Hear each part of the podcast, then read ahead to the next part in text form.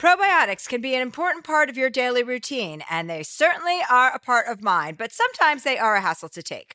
Nature's Way Women's Probiotic Pearls are just what they sound like, adorable little pearls that couldn't be easier to take. They're tiny, but still pack a punch, supporting both digestive and vaginal health. To learn more, visit naturesway.com/pearls and use code CHELSEA10 at checkout for 10% off any Pearls probiotics. Terms and conditions apply, valid through July 31st. Diamonds Direct has done it again. This month only, get ready for an offer you can't resist. Buy a natural diamond engagement ring of 1 carat plus and receive a free natural 1 carat diamond tennis bracelet valued at $2,000. That's right, a stunning diamond tennis bracelet at no extra cost. Imagine giving her the ring of her dreams and her wedding gift all at once. So hurry into Diamonds Direct. Your chance to get a free tennis bracelet will not last long. Details at DiamondsDirect.com.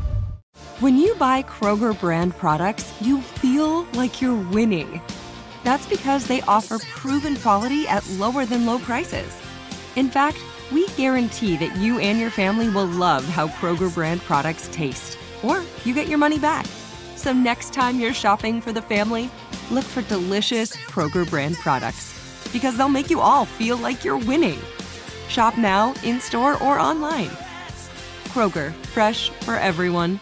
Curious about queer sexuality, cruising, and expanding your horizons? Hit play on the sex-positive and deeply entertaining podcast Sniffy's Cruising Confessions. Join hosts Gabe Gonzalez and Chris Patterson-Rosso as they explore queer sex, cruising, relationships, and culture in the new iHeart podcast Sniffy's Cruising Confessions. Through candid conversations with guests, intimate revelations from their lives, and sexpert guidance, Sniffy's Cruising Confessions will broaden minds and help you pursue your true goals. You can listen to Sniffy's Cruising Confessions, sponsored by Gilead, now on the iHeartRadio app or wherever you get your podcasts. New episodes every Thursday. What if AI could help your business deliver mission-critical outcomes with speed? With IBM Consulting, your business can design, build, and scale trusted AI using Watson X, and modernize the way you work to accelerate real impact. Let's create AI that transforms your business. Learn more at ibm.com/consulting. IBM. Let's create. Hi, everybody. Welcome to Dear Chelsea. Thanks for tuning in and listening. Do you tune in? I don't know what goes on anymore. I have to say that I had the absolute best time playing the Santa Barbara Bowl. I want to thank everyone who was there. It was such good vibes. I had tons of friends come out, and I'm just really excited about my stand-up tour. So I wanted to give you guys some more stand-up dates. If you live in Cincinnati, September 30th, I'm coming to Cincinnati. If you live there, get your tickets. I'm coming to Detroit on October 1st. October 2nd, I'm coming to Indianapolis. That's in Indiana. And then October 3rd, I will be in Grand Rapids, Michigan. So I am coming to perform Taft Theater, Fillmore, Detroit, the Marat in Indianapolis, and then DeVos Performance Hall in Grand Rapids. And if you don't live in one of those cities, I'm probably coming to a city near you. I'm coming to Florida. There's a lot of action in Florida. I'm coming to Portland, Maine. I'm coming to Jacksonville, Miami Beach, St. Petersburg, going to Arizona, Reno, all of my places. Anyway, look for tickets at ChelseaHandler.com, Ticketmaster, Live Nation, OnlyFans. So I am coming to you, and I hope that you guys come and see my Vaccinated and Horny tour because it's so much fun. And I go off. It's OG Chelsea. I'm just so sick of, I've been homeless, everybody, for I'm not homeless. I'm in a rental house, but I might as well be homeless because everything in this rental house is broken so many times. I just can't even believe. It's almost like I'm in a practical joke show, like Girls Behaving Badly, a show that I used to be on. I feel like it's pranking me. First, there was an electrical fire. I had to be taken out of the house by the the LA Fire Department. The police were not there, thankfully, because they don't like me either. And they had to basically lift me over the gate to the rental house because the gate would not open or close. So I slept in a hotel for 7 days. Then I came back. Then the AC broke in the house. Then the oven broke. Then the air conditioning broke again. And then they pulled something out of the air conditioning unit that looked like something my father would have jury-rigged together when he was a car dealer, a used car dealer. It was like duct tape, like a phone wrapped in duct tape with styrofoam stuffed in between the phone and the duct tape in the middle of the air conditioning conduit. And I just looked at it and thought, is this my father haunting me? I am in a rental house that is tantamount to the rental house that my father used to rent on Martha's Vineyard, where he described the basement as a pied-à-terre. Like, I am paying a large amount of money for a house that doesn't work, and the owners seem to think that they're not responsible for any of these inconveniences. So I am just like, you know, and I'm at a point where obviously I'm not going to get involved with these kinds of arguments and stuff because I just can't. It's too silly and it's too much of a waste of your time. But I would like to go on the record and say that I have not cried once. And 5 years ago, before therapy, I would have been a real basket case. But I've slept without air conditioning several nights now. I have fans that I have to turn on and I'm thriving. You know, just waiting to get the hell out of there. So if anyone knows of another rental that I could rent in the meantime, please. I'm looking in the greater LA area. Maybe it is time for me to move to the Valley. Maybe I just give in and give up. And additionally, I had a house that I bought, but then I found out that Mulholland Drive owns like part of the land in front of the house that I bought. So I pulled out of that house as soon as I found out that at any point the city of Los Angeles could decide to widen Mulholland and my lawn would be shortened. I thought that also reminded me of my father. They have an easement. I thought my father would buy a house with an easement like that, where you thought, you know, it's unlikely that that would happen. Maybe it isn't unlikely. It seems unlikely. It seems like it would be hugely expensive to widen Mulholland, but in the event that they did decide to do that, I would just have to let that happen. Totally devalues the property and the privacy. So I have no house again. So I feel like a nomad right now. I feel very like anchor rudderless, you know, without a house. But I also, I don't want to commit to Los Angeles. I have this, I don't know, I'm going through something. Hopefully it's early menopause.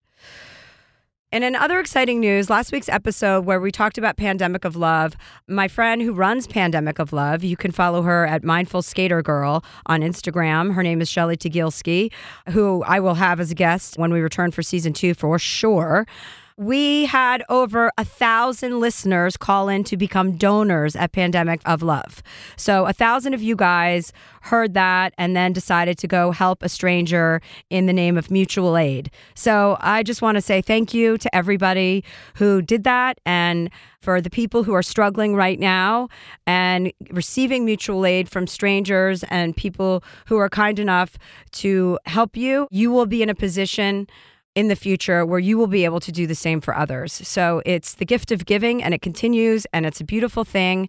And I can't wait for you guys all to meet Shelly, because she's just a great friend and she's just started this incredible organization. And everyone who hits me up on Instagram that I turn over to her, she has helped pay their bills. They vet everybody to make sure that they are paying the bills directly and they're helping people in their times of need. So this is important, and it's a good reminder about humanity and that not everybody's a fucking asshole. Okay. Okay. Anyway, what do we do now, Brandon? Okay, so this is past and future. So these are questions people have about past issues or upcoming events. So one of them is a question about a new job, someone who is cautious about releasing his memoir, someone who can't stop thinking about her childhood crush. So we cover a lot of bases today. And our first submission comes from Ashley. We actually have a little voice note from her. She's 29 out of Houston. She's a teacher. So let's play her voice memo. Hi there, I'm Ashley, a 29-year-old teacher in Houston, and I'm having a hard time deciding if I should stay at the school I'm at or move on, maybe even try a new city. I'd give the school I work at a 5 out of 10. Leadership is awful. However, my partner teacher is my best friend, and I love working with her. The thought of leaving what I know for something different gives me major anxiety, and I tend to shut down. There's a part of me that would love to live in a different city and move on, but what if I move and it's a worse situation? Should I just be thankful for the good I have and leave it alone? Thank you. I would say that if you have severe anxiety that you're already worried about, that will be a result of moving into a situation that you're not going to have a clear idea about for a long time, that you might want to just stay where you are. You've got a best friend that you love working with. That's a lot more than a lot of people have. And if she's a teacher, right? Mm-hmm. And if you are a teacher and there's poor leadership where you're teaching, I would say that they need you even more. If you love your job and what you do, if it's a 5 out of a 10, you know, maybe you and your friend can make that school a 6 out of a 10 instead of a 5 out of 10. Like, you have so much more influence than you even realize. And so I wouldn't quit on the school because of the leadership. I would use that as a reason to stay at the school because of the poor leadership. What do you think, sweetheart? I agree. I think that if you do want to leave, it's always best to have some sort of game plan in place. So if there is a catalyst for you moving, like you really just want to live in a new city, I can understand that. If you have things kind of set in place, like, you know, you've mentioned that you have a partner teacher that you love working with, that you are happy outside of the leadership that you're getting at the school, then that should be more reason, as Chelsea said, for you to invest in the school and make the change you want to see. I think if you're having anxiety, like if you need a guarantee that you're going to love the city you're going to move to and that you're going to find a new best friend and you're going to find all these things, if you need that to be guaranteed in order to make the move, then don't make the move. Like, you have to be open to that maybe not working out, and then maybe you go to a different city. You kind of have to have a different kind of attitude and a different set of anxiety, right? Yeah, totally. So, I think you should probably stay. What is her name again? Ashley. Ashley. I think you should stay put, Ashley, and continue to build your community and build the school that you're in and just be a fucking badass example for all your students and help them be better too. That's that. I feel like I need a protein shake. I felt like that was a protein shake. Would you like one of my meat sticks that you love so much? No, sweetheart, please don't open the meat sticks inside the podcast studio. I had to eat it before I came in today. Sweetheart, we have to find a house where we can build, where we can have a room as a podcast studio, because the studio we're working out of is very sterile and it's in the valley. Yeah, you don't love the valley. I don't mind the valley, actually. I have to say, this is a very short jaunt, and it's very easy to come here, so I don't mind the valley. It's better than going to Beverly Hills. Beverly Hills is the worst. Right. And it's way better than when we had to drive over to Hollywood. Oh, well, yeah. That was the worst. Hollywood is just a bit dirty. It's very dirty. All of LA is getting very dirty, honestly. It's alarming. Okay, we're going to take a break for a quick ad, and we'll be right back. Are you curious about the world of queer sexuality, cruising, and expanding your horizons? Just hit play on the fiercely sex-positive and deeply entertaining podcast, Sniffy's Cruising Confessions. Join hosts Gabe Gonzalez and Chris Patterson-Rosso as they explore gay culture through candid conversations with special guests, intimate revelations from their own lives, and plenty of practical advice to navigate your journey. Their goal is that Sniffy's Cruising Confessions will help to broaden minds, expand understanding, and entertain your pants off. You owe it to yourself to tune in. Every week, you will learn about underground sex scenes, hear titillating true stories that will make your jaws drop, and get sexpert guidance that will give you the confidence and empowerment to go after your true goals. It is unlike any show out there. You've really got to hear it to believe it. So be sure to tune in to Sniffy's Cruising Confessions, sponsored by Gilead, now on the iHeartRadio app or wherever you get your podcasts. New episodes every Thursday. Good sleep should come naturally, and with the new Natural Hybrid mattress, it can. A collaboration between award-winning mattress brand Leesa and home design icon West Elm, the Natural Hybrid is the culmination of the two companies' shared values: premium materials, meticulous craftsmanship, and sustainable practices. Made with natural latex, responsibly sourced natural wool, and environmentally safe foams, the Natural Hybrid elevates your sleep sanctuary, indulges your senses, and supports a greener tomorrow. Plus, when you purchase the Natural Hybrid, you're also helping fuel Leesa's work with shelters and those in need. Since 2015, Leesa has donated more than 40,000 mattresses to ensure children and families have a safe place to sleep. Visit Leesa.com/Chelsea to learn more. That's LEESA.com/Chelsea. This is it. Your moment.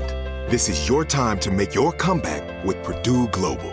When you come back with a Purdue Global degree, you create opportunity for yourself, your family, and your future. It's a degree you can be proud of, a degree that employers will trust and respect.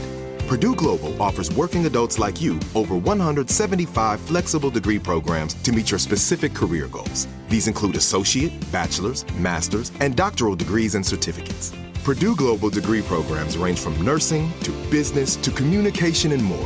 Whatever your interest, we have the degree that will move you forward. You have the knowledge. You have the experience. Now it's time to get credit for the work you've done and earn the recognition you deserve with Purdue Global, Purdue's online university for working adults. You know you're worth it. We do too. So don't wait another second to get the degree that will take your career to the next level. Start your comeback today at PurdueGlobal.edu.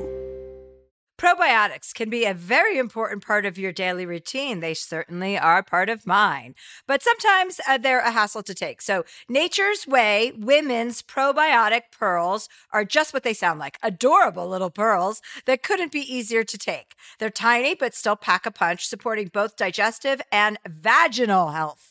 With 1 billion active cultures, they protect against occasional bloating, constipation, and digestive discomfort. And they are designed with a triple layer coating that protects each pearl from stomach acid, helping them survive the journey to your small intestine, where they're needed most. To learn more, visit naturesway.com/pearls and use code CHELSEA10 at the checkout for 10% off any Pearls probiotics. Terms and conditions apply. Valid through July 31st. Happy Pride from Tomboy X. We just dropped our Pride 24 collection. Queer founded, queer run, and creating size and gender inclusive underwear, swimwear, and loungewear for all bodies, so you feel comfortable in your own skin. Visit tomboyx.com to shop. Our next submission comes from, this is an interesting name, Trefom, T-R-E-F-O-M. Trefom. He's on the East Coast. He's a writer, and he says, "Dear Chelsea, Life Will Be the Death of Me was so excellent that it moved me to finally write the memoir that I have been rattling around in my brain for many years. The challenge is that it's pretty unflattering to my mother and one of my sisters. Do I go ahead with it? I'm even using a pseudonym, but I'm still unsure. My mother has dementia, so she'll likely never be offended, but my sister certainly will. She hasn't spoken to me in more than 6 years. I have no idea why. I'm guessing I'm an asshole or something." Well, it's good to self-assess in that way. He goes on to say, but in the final analysis, she fucked me over pretty good when we were kids. So should I even care what she thinks about the memoir? P.S. I'm not just some wanker who thinks I can write a memoir. I'm a professional writer with more than 30 years of experience. Okay. And he's on the phone. Hi, so. Trefom? Trefom. Yeah, so Trefom's my pen name. Trefom Markov. It's actually my great-grandfather's name. He was a Russian immigrant. Okay, I was going to say that's not a name I've ever heard, but if you've been working with the name, okay, got it, Russian. Okay, that's why I haven't heard it. So why doesn't your sister talk to you? Chelsea, I wish I knew. I really wish I knew. So about 7 or so years ago, she just kind of turned me off, didn't respond to emails, texts, phone calls. I wanted to reach out. I mean, I tried to several times over the course of the first, 2 or 3 years, and I never got a response. So eventually, I just started feeling like a chump, and I thought, I'm done with this. If she doesn't want me in her life, I'm done with this. But is there anything that could have happened that you think might be the reason why she's not speaking to you? I mean, I guess there's no single incident, I think, that stands out in my mind.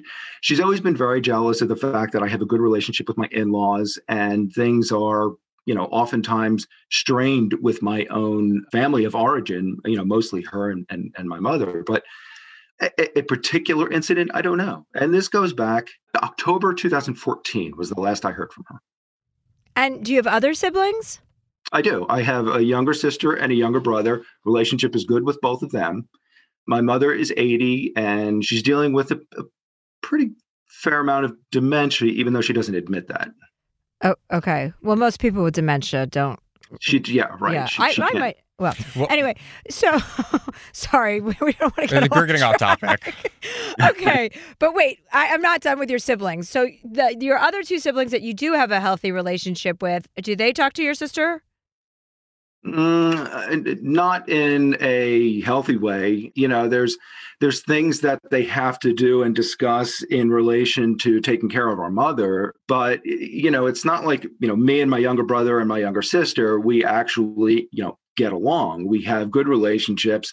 They are a few years younger. So the deal with my older sister is that we're only 11 months apart. We were born in the same calendar year, she in January and I in December. So we were basically raised together.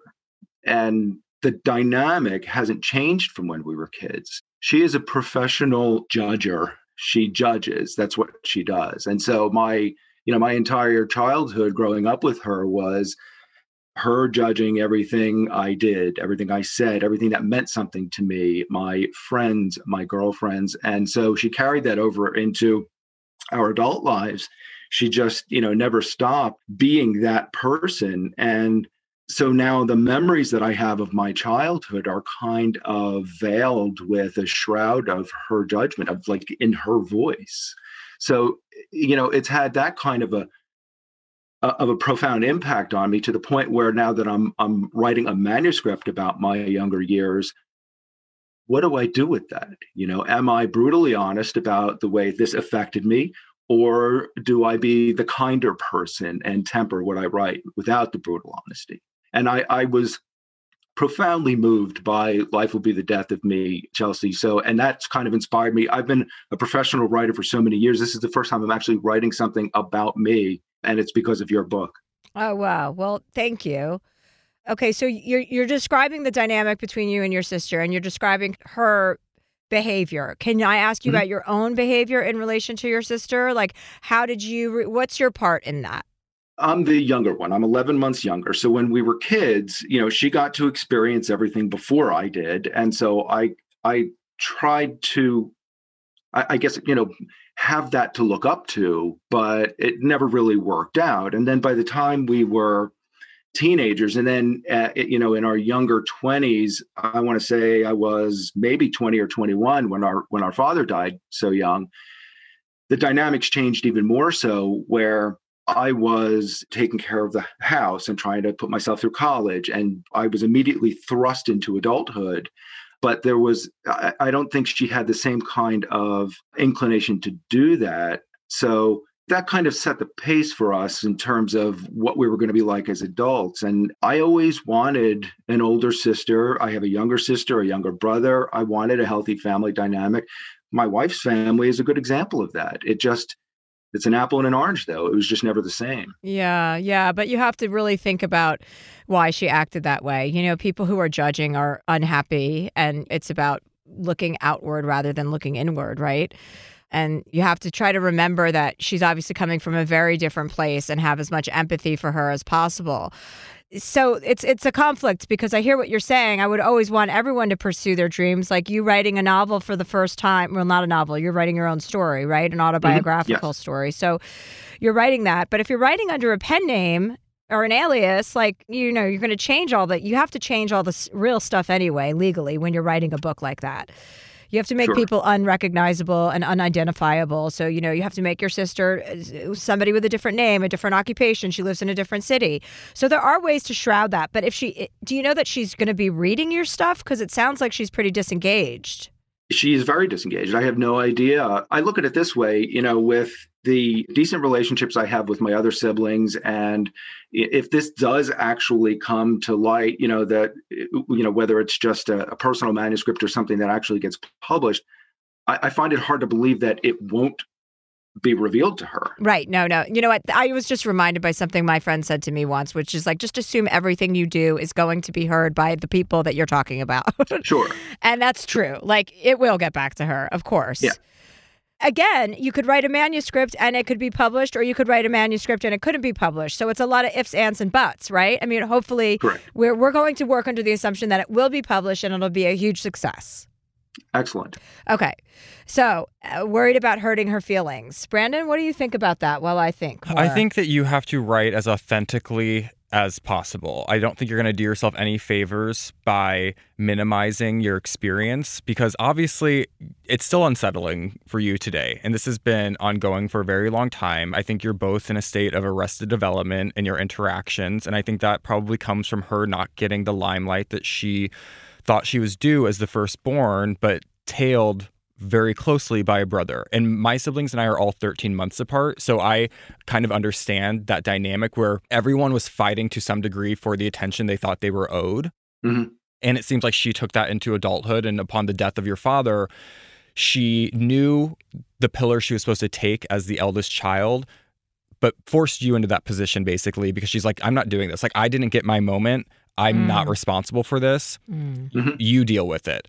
And she will, without doubt, read the manuscript, whatever it turns into, she will, because she's narcissistic to some degree, that again, she didn't get that moment. Like, now you're writing about her. So that's really going to like tickle her fancy in a way, even if, you know, it's not flattering. But again, I think that's why you have to write it authentically. And there are appropriate and respectful ways to go about that with her. You can send her a version of it before it's released, before you do anything with it, and say, this is my reference to our childhood. These are my memories. I understand they may not align perfectly with your experiences, but I do want you to have this. I want you to be aware. If you'd like to discuss anything before it goes out, I'm happy to do so. Like, there are ways to operate. Nice. That's a nice way of going about it. Yeah. I think there are just respectful ways that you have to operate in your best interest as well, and the best way how you would want someone to do that for you. And I don't think you do those things to spite someone else. Like, obviously you care for your sister. You know, that's, it's biological. You can't not care for your siblings. But I also don't think you have to prioritize how she's going to feel to tell your story. Yeah. Mm-hmm. So like, I agree with that. I want this to be authentic. I want it to be honest. These are, you know, even though the names have been changed, are real stories. These are my real stories. And so, you know, if I go in there and I write dishonestly by omission, then, you know, it's not my story anymore. That's true. And you do have every right to tell your story. And I mean, listen, just by the very fact that you're contemplating it means that you're conscientious about it, which is a good sign, which means you're not a narcissist or an asshole. I mean, you might be an asshole and a narcissist, but, you know, these questions aren't down that line. So again, it's like you're writing under a pseudonym. Like, I think that allows a lot of room for people to get over themselves. But again, I think Brandon's advice is spot on for this. I think providing her with the materials beforehand so she doesn't have one more thing to say she was blindsided, you know, so she doesn't have any more ammunition against it. Be sensitive to the fact that it is your sister, that she is struggling. You probably stole her thunder in a big way that you have no idea about. The mere presence of you being born probably disrupted her entire flow, right? Her chi is off. So I would say that, yeah, that's all you can do, because you can't let somebody else's feelings prevent you from telling your truth. Well, you know, I don't think I ever didn't believe that. I think I just needed, you know, to hear somebody say it. Yeah. Well, great. I mean, problem solved, sounds like. Good luck with your manuscript. Well, thank you. Yeah. Thank you. Appreciate it. I'm glad I didn't have to exit that Zoom. The interworkings of sibling relationships. Because, you know, I've written so many books where I've exposed my siblings' behavior or done stand-up and talked about my family in ways that has hurt them, and I've gotten in trouble, and I've hurt my sister's feelings a lot, or my brother's, and, you know, some of them are so insensitive that they don't care and they're just like, whatever. But I was very insensitive not to run it past them, because I just think you're part of my family. Like, you gotta suck it up. Mm-hmm. Like, this is my story. I'm going to tell it. You know, of course I'm going to tell a joke about it and stand up. But I learned that that's not the right way to go about it. So I think presenting the people with the material is really the most upright thing to do. Do you think that reframes your stand-up material as well? So not just in the books, but when you're going to make a reference to somebody. I know you've really been thoughtful about how to tell a joke without making someone feel bad or bringing someone down. Do you think that affects how you present your comedy? Yeah. Like, do you think it affects your comedy being any less funny in a way? Well, I mean, there's always an asshole to make fun of, right? There's no shortage of assholes, luckily. But yeah, I mean, it's a good challenge to not be able to make cheap jokes. Mm-hmm. That's a good challenge for anybody, which is a challenge I welcome. I like to be challenged. It makes people work harder. I like to be given a little structure, because I'm so structureless and so chaotic that I like when somebody says, okay, this is the world you're going to live in. Now build a house. Like, okay, great. I like this. I like this challenge. So, but yeah, I have jokes that I've written that are about, you know, I'm like, if this is a bit that works, am I going to be able to tell this on a special? Like, it's about a member of my family, or it's, you know, like, it's going to always get back to them. Yeah. There's never any way around that for me. So. And what is your kind of spectrum now? Or I don't know how we would look at this, but when you are writing a joke and you think it's funny, but it might be on the threshold of like crossing a line, whether it be about a family member or just something socially or, you know, I want to do this bit about, you know, just white male privilege and how even young people, you know, the guys that think they're woke and progressive aren't, you know, and how my nephew is woke and a liberal and very progressive, but he still is just basking in white male privilege, basking in it, mansplaining shit to me, left and right, all of us. And it's like, oh my God, you know, like I remember when they stayed with me during the quarantine, I'd walk downstairs and he's just splayed out on my couch, you know, in shorts with his legs open. And I'm like, what? Meanwhile, the girls, of which there were four of us, we have our AirPods in, because we're sharing a house together. Nobody's sitting on the sofa, spread eagle. And I want to talk about that. Mm-hmm. You know, I want to talk about how it's so inured into men's nature to take up more space and to have less regard for others. But I know my sister's going to get pissed at me. And she'll be like, can you not do that bit? Or maybe my nephew needs to hear me do that bit. I don't know. Maybe you should do the bit for him and get his response. This is a great way to test and see if my sister Simone is listening to the podcast, because she's not.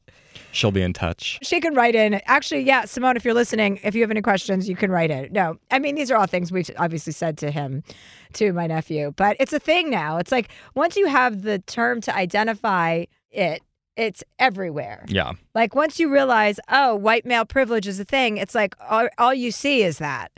And so it becomes kind of like... But again, that is a little bit more thoughtful, even implied in comedy, than some of these easier targets. Like there was a radio show host, I don't know if you saw this, but a radio show host, I guess, of a very popular show who quit his show because he could not make fun of Demi Lovato changing their pronouns to they, them. Was his name Piers Morgan? Because that sounds like fucking what Piers... I loved walking off a show. Only a white man would walk off a show.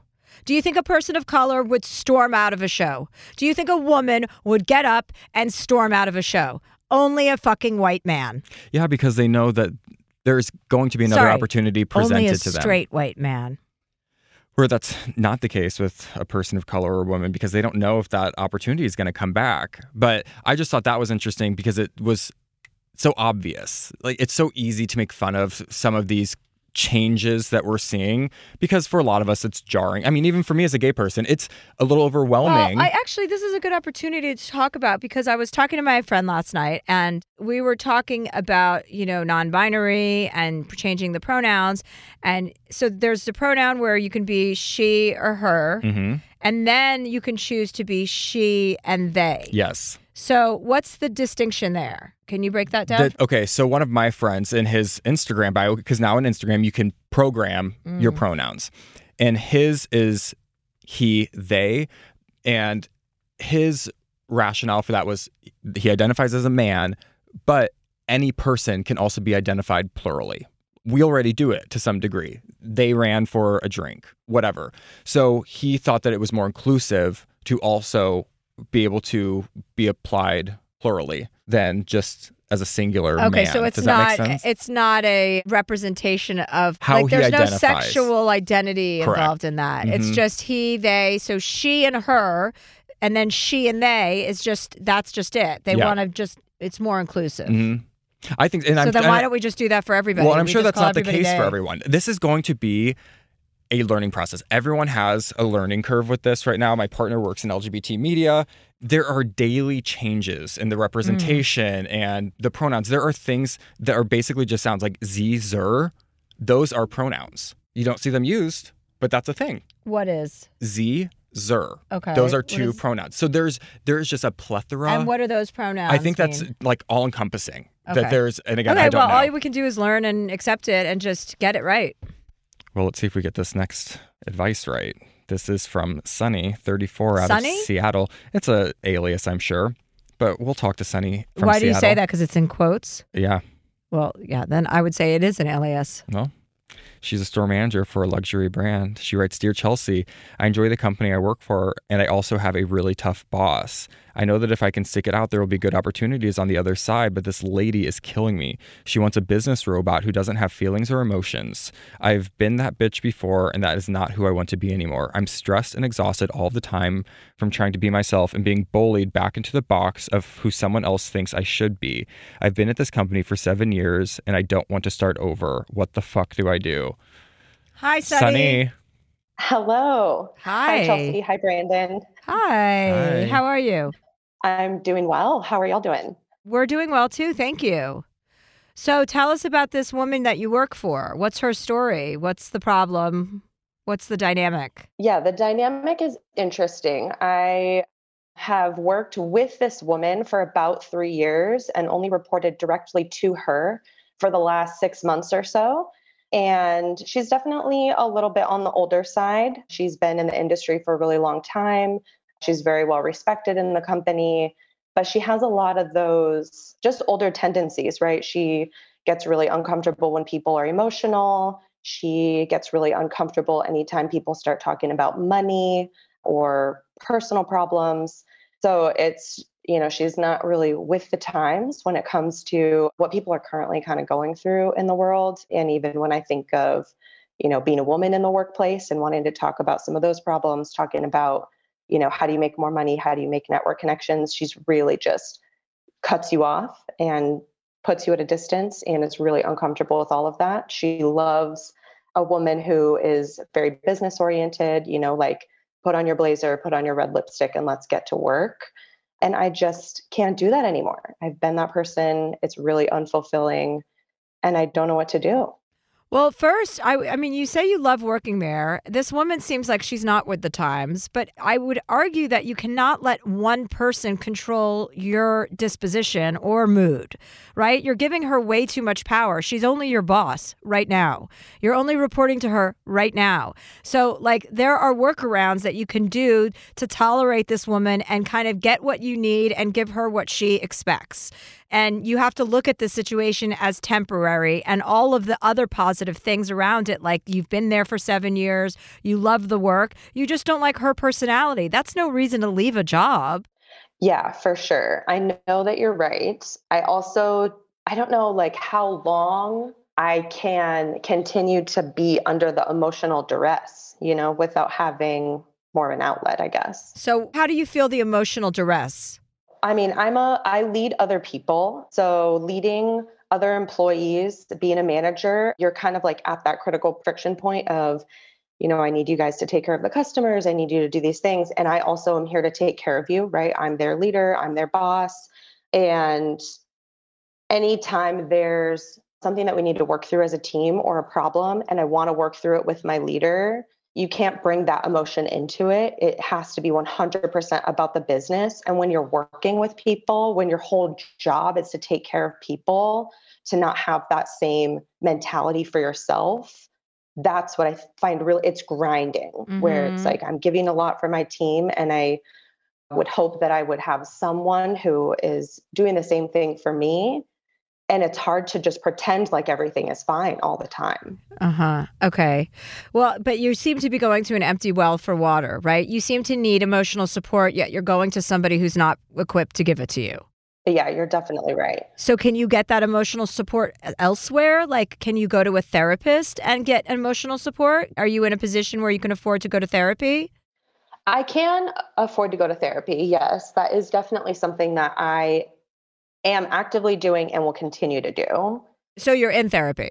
Yes, I see a stress coach. So I'm seeing a coach. That's good. Which is helpful. Yeah, helpful to have tools and some active resources. But it doesn't really alleviate the fact that you're being stifled emotionally at work. For sure. Yeah. It helps at home, right? It helps when I can leave work and walk away from it. What are your thoughts about her? Like, who's senior to her? Like, is there a scenario that you would have a conversation with someone that's supervising her about this dynamic? Definitely. And that has happened. So I did have a skip level with him earlier this year. And he said, on one hand, I know there's a place for you in this company. I know that there's a place for people who want to come to work and be wholehearted and take good care of the employees and take care of customers. And you have to understand that she is the way that she is. And so it's now like this culture that this is her behavior. I'm not the only person who experiences it. And so I have to deal with it. And it's like, you have to suck it up. Mm-hmm. Right.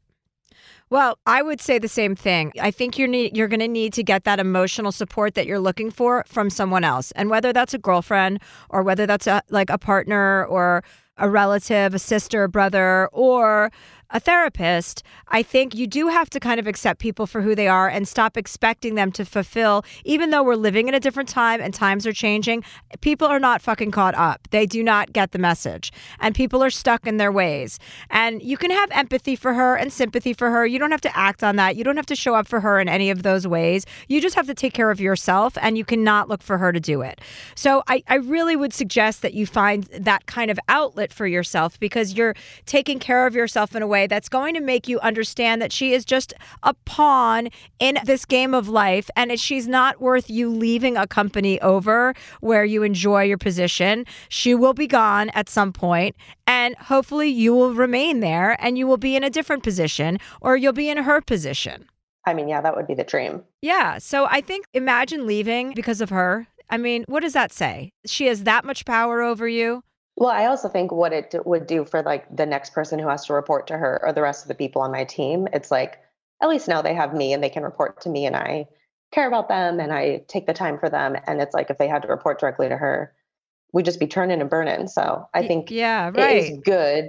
Yeah, good to be that person for the people on my team. And no, you're totally right. It's totally temporary.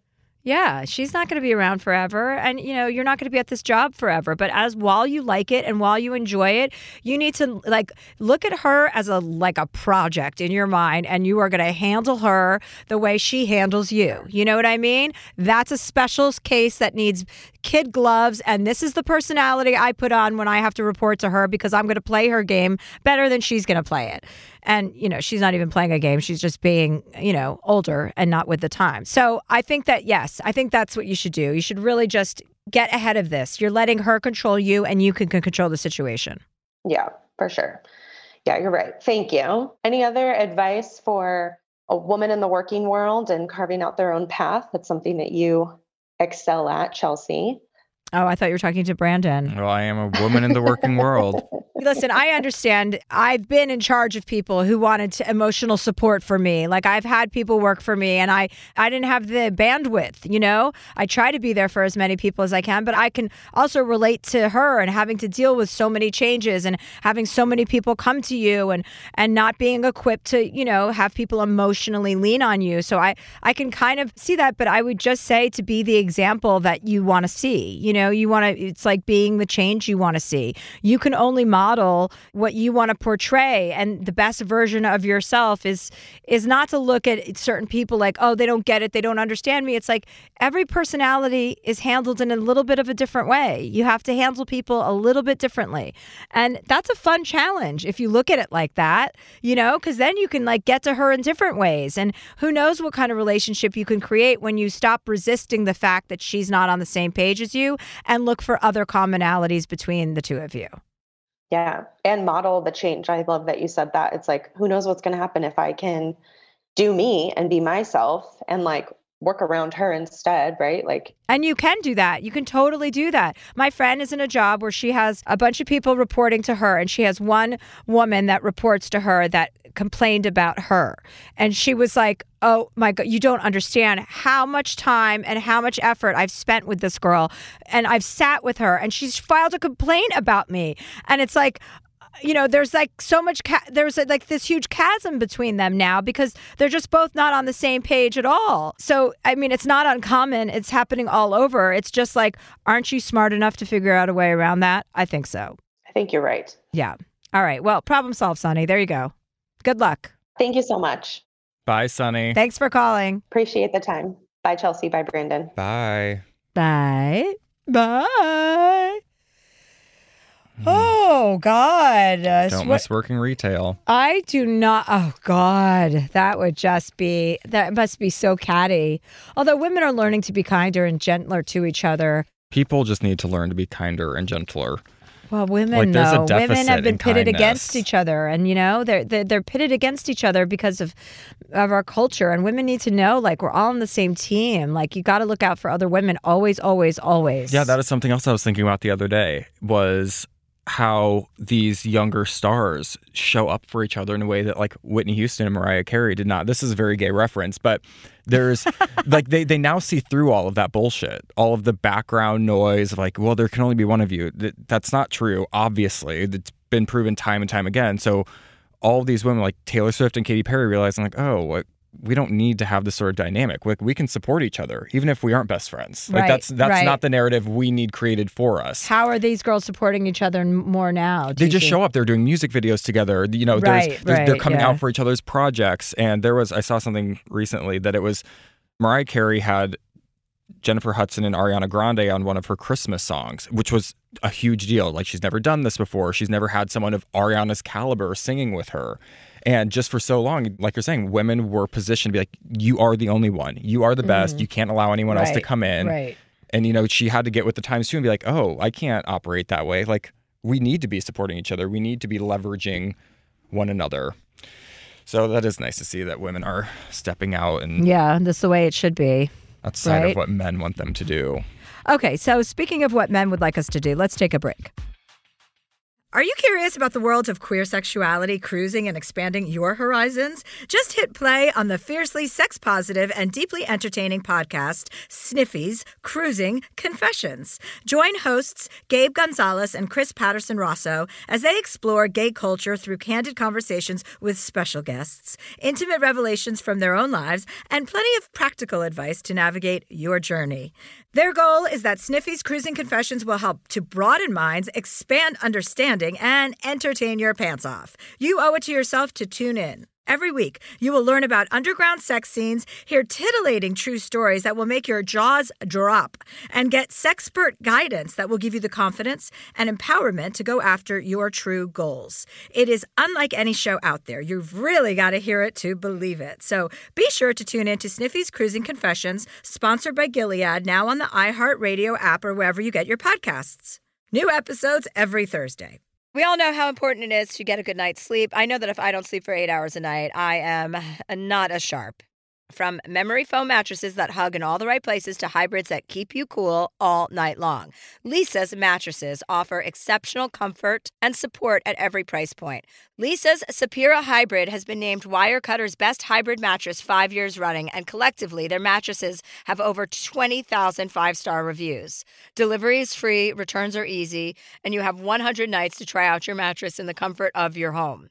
Don't spend another night dreaming of better sleep. For a limited time, save up to $700 off select mattresses, plus 2 free pillows. Go to Leesa.com/Chelsea for an additional $50 off mattresses and select goods. LEESA.com/Chelsea. This is it. Your moment. This is your time to make your comeback with Purdue Global.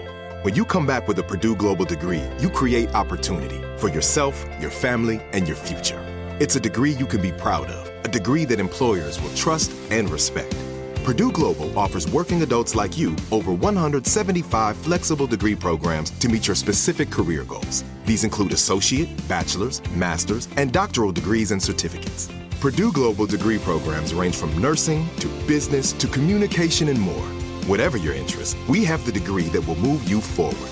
You have the knowledge. You have the experience. Now it's time to get credit for the work you've done and earn the recognition you deserve with Purdue Global, Purdue's online university for working adults.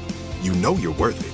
We do too. So don't wait another second to get the degree that will take your career to the next level. Start your comeback today at PurdueGlobal.edu. Probiotics can be a very important part of your daily routine. They certainly are part of mine. But sometimes they're a hassle to take. So Nature's Way Women's Probiotic Pearls are just what they sound like, adorable little pearls that couldn't be easier to take. They're tiny but still pack a punch, supporting both digestive and vaginal health.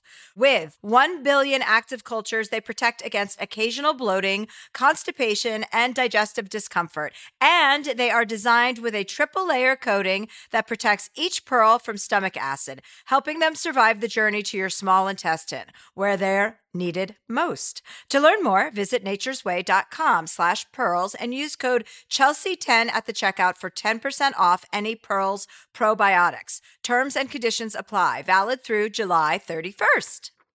Happy Pride from Tomboy X. We just dropped our Pride 24 collection. Queer founded, queer run, and creating size and gender inclusive underwear, swimwear, and loungewear for all bodies, so you feel comfortable in your own skin. Visit tomboyx.com to shop. In terms of, you know, the memoir writing and offending your family member, I mean, I'm already doing that again. You know, as I mentioned earlier, I'm doing it in stand-up. I'm talking about living with my nephew. I told him when I saw him in Nantucket, like, hey, you're in my set. He's like, okay. So, you know, I'm not the best person to give advice on that topic, which I would like to reiterate. Brandon? Our last submission comes from, I think, Laura. Yep, good old Laura. She writes, Dear Chelsea, when I was born, my mom was a nanny for an old rich family that owned a large estate, which we lived on. Every day or most days, my mom looked after two boys and me until we moved away when I was 11 and didn't keep in touch. Fast forward, I'm now 49. I started dreaming about the youngest boy who I was besotted. What is that word, sweetheart? Besotted means to have to be taken by somebody, like a crush. Okay, I'm going to incorporate that one. Smitten. I was besotted 7 or 8 years ago. I started daydreaming about meeting him. And then one day his dad died and my mom went to his funeral. We went in for a quick hug. He gave me eye contact in a nervous way and we hardly spoke. I cried all the way home. My mom was really concerned and then I went into an emotional depression for weeks. I know he is married with 3 children. His wife looks a bit like me, so that made me smile. What? Oh, let me just keep going. I emailed him once, but he never responded. My mom died a few weeks ago. And my mom called him and he never replied. But my after she died, her mom, what is she talking about? From the other side. Read Laura Lynn Jackson's book, you'll know. But his brother always keeps in contact. I have the opportunity to go to my mom's celebration party in the summer, but I don't feel I can put myself through the rejection again. Oh my God. I have a really immediate response for her. My question is, do I forget about him and leave him in the past, or do I go to the party and try and rekindle some sort of relationship, even though I feel deep down that he doesn't want to go there? I've attached an old photo of me and him. I'm looking forward to hearing your advice. Hi, Laura. You need to move the fuck on. He's married. There's nothing to rekindle. It's over. He's married right now. He's married. For as long as he's married, there's no chance of a reconciliation, or there's no reconciliation because there never was anything to begin with.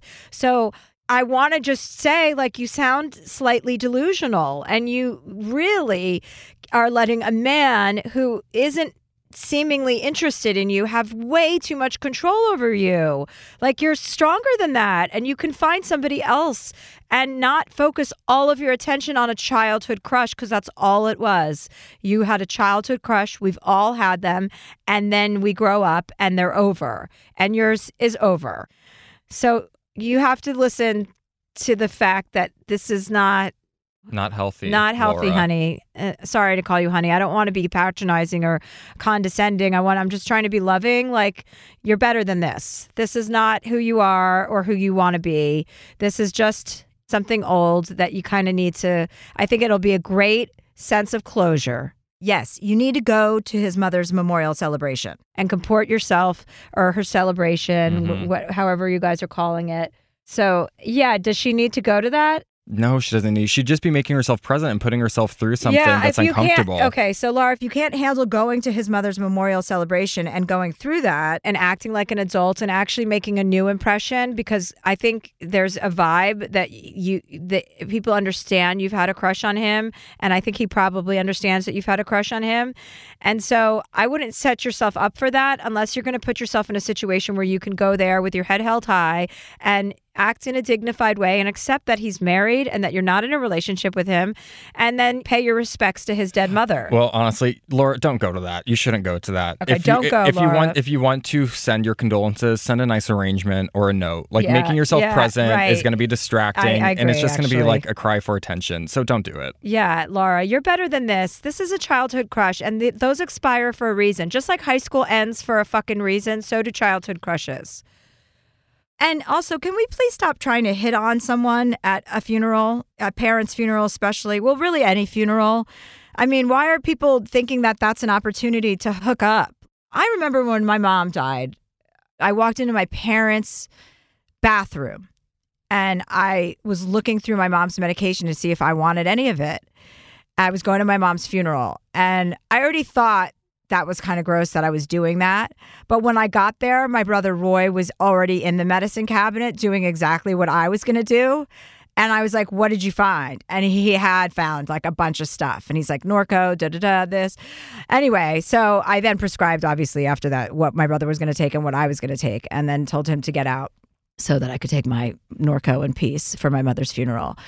But I thought that was inappropriate. Even while I was in the situation, I knew that my behavior was inappropriate. But, you know, it was a funeral. I'm allowed to do whatever I want to do, really, when my mother dies.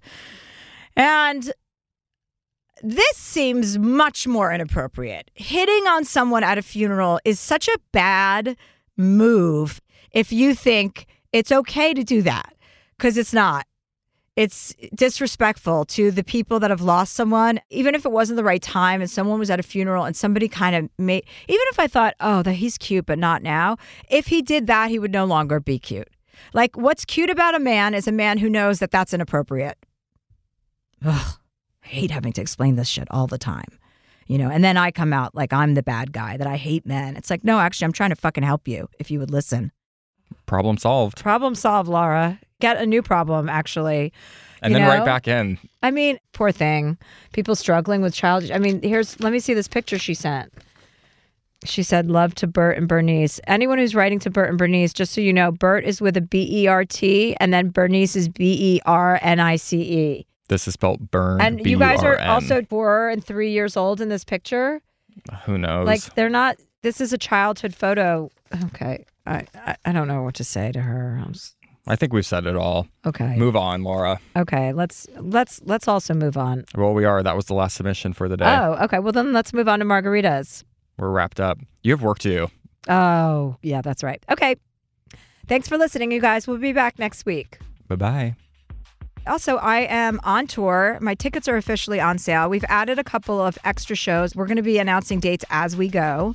You can buy tickets at Ticketmaster, and tickets are available, and I can't fucking wait. It's called Vaccinated and Horny. So make sure that you bring your vaccinations and your horniness, and then keep them to yourself, please. If you want any assistance with your partner, your best friend, really anything, you can write into dearchelseaproject@gmail.com, dearchelseaproject@gmail.com. Thinking of popping the question? Diamonds Direct has an offer you can't miss. This month only, buy a natural diamond engagement ring of 1 carat plus and receive a free natural 1 carat diamond tennis bracelet valued at $2,000. Imagine giving her the ring of her dreams and her wedding gift all at once. No one provides education, selection, and value like Diamonds Direct. Your chance to get a free tennis bracelet from your friends at Diamonds Direct won't last long. Details at DiamondsDirect.com. We all know how important it is to get a good night's sleep. I know that if I don't sleep for 8 hours a night, I am not as sharp. From memory foam mattresses that hug in all the right places to hybrids that keep you cool all night long, Leesa's mattresses offer exceptional comfort and support at every price point. Don't spend another night dreaming of better sleep. For a limited time, save up to $700 off select mattresses, plus 2 free pillows. Go to Leesa.com/Chelsea for an additional $50 off mattresses and select goods. LEESA.com/Chelsea. Happy Pride from Tomboy X, celebrating pride and the queer community all year. Queer founded, queer run, and the makers of the original boxer briefs for women, creating sustainable size and gender inclusive underwear, swimwear, and loungewear for all bodies so you feel comfortable in your own skin. Tomboy X just dropped their Pride 24 collection, obsessively fit tested for all day comfort in sizes 3 extra small through 6X. Visit tomboyx.com. You wouldn't expect to hear that we're America's 3rd best city for beer like this one. Or home to vibes like this. And this. It might surprise you that we're top 10 for immersive art that's like, whoa. And, not to mention, we have one of the top zoos in the country. So can a city with the country's best pro soccer team, ranking as a top culinary destination in the world, be in your own backyard? Yes, Columbus. Plan your summer at experiencecolumbus.com/summer. During the Rite Rug Flooring Hello Summer Sale, you'll find savings throughout the store, all backed by the Right Price Guarantee, including carpet with a lifetime stain warranty, only $159 installed with pad. That's right, $159 includes expert installation as soon as tomorrow. Visit RiteRug.com, RiteRug.com, to find a showroom near you or schedule a free in-home shopping appointment. Say hello to summer and save. Rite Rug Flooring, right here, right now.